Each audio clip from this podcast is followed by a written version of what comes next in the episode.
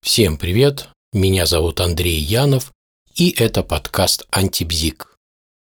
Вы когда-нибудь задумывались, как часто вы попадались на недобросовестной рекламе? Или как часто вы доверяли откровенно ложной информации, а потом от этого страдали? И сколько раз вас вводили в заблуждение? Может быть, кто-то попадал в ситуацию, когда нужно было представить свою идею, план или концепцию, например, на рабочем собрании. И вот эта идея, концепция, она моментально терпела крах, разбившись о критику коллег, которая безжалостно обнажала ее несостоятельность. А ведь подобных ситуаций можно было легко избежать, если уметь критически мыслить. О некоторых простых правилах критического мышления далее и пойдет речь. Подчеркну, что, конечно, речь не пойдет о кратком курсе критического мышления, но все же эти простые правила с успехом смогут направить в нужном направлении движения. Итак, что же это за правило? Правило первое. Всегда проверяйте истинность аргументов, которые лежат в основе вашего рассуждения. Если они ложные, то и все рассуждение неминуемо будет несостоятельным. Очень часто многие попросту ленятся провести такую проверку, и это фатальная ошибка. Второе правило. Для подтверждения истинности аргументов обращайтесь к проверенным и независимым источникам. Правило третье.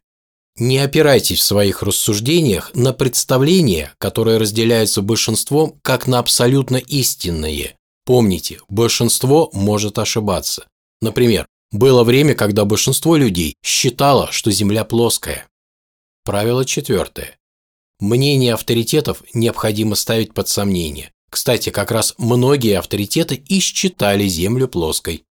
Правило пятое.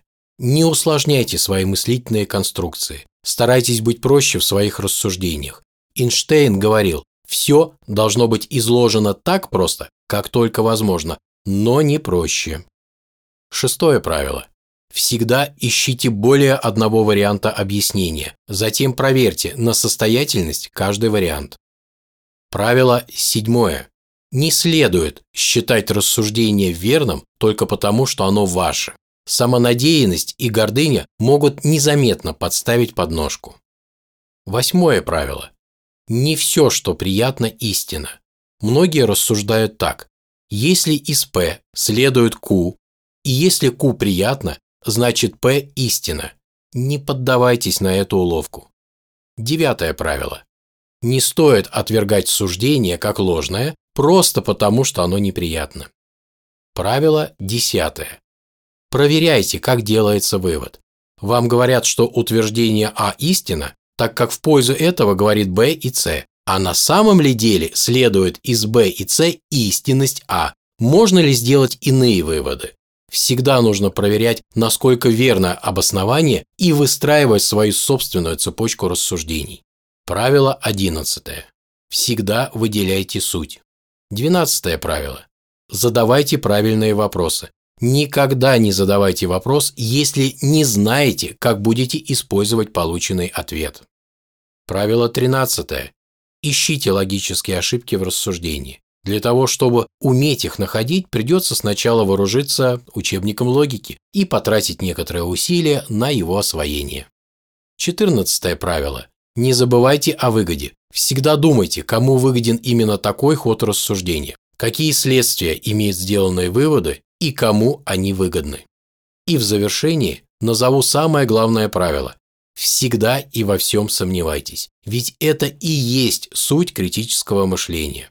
И, конечно, тут возникает вопрос, можно ли в повседневной жизни проверять все? Ведь мы живем в огромном потоке информации, ведь порой просто нет сил, ресурсов и времени. И по этой причине многое приходится принимать на веру. И здесь очень важно найти правильный баланс и научиться решать, что и в какой степени подлежит скрупулезному рассмотрению. И, конечно, этот баланс зависит от решаемой задачи.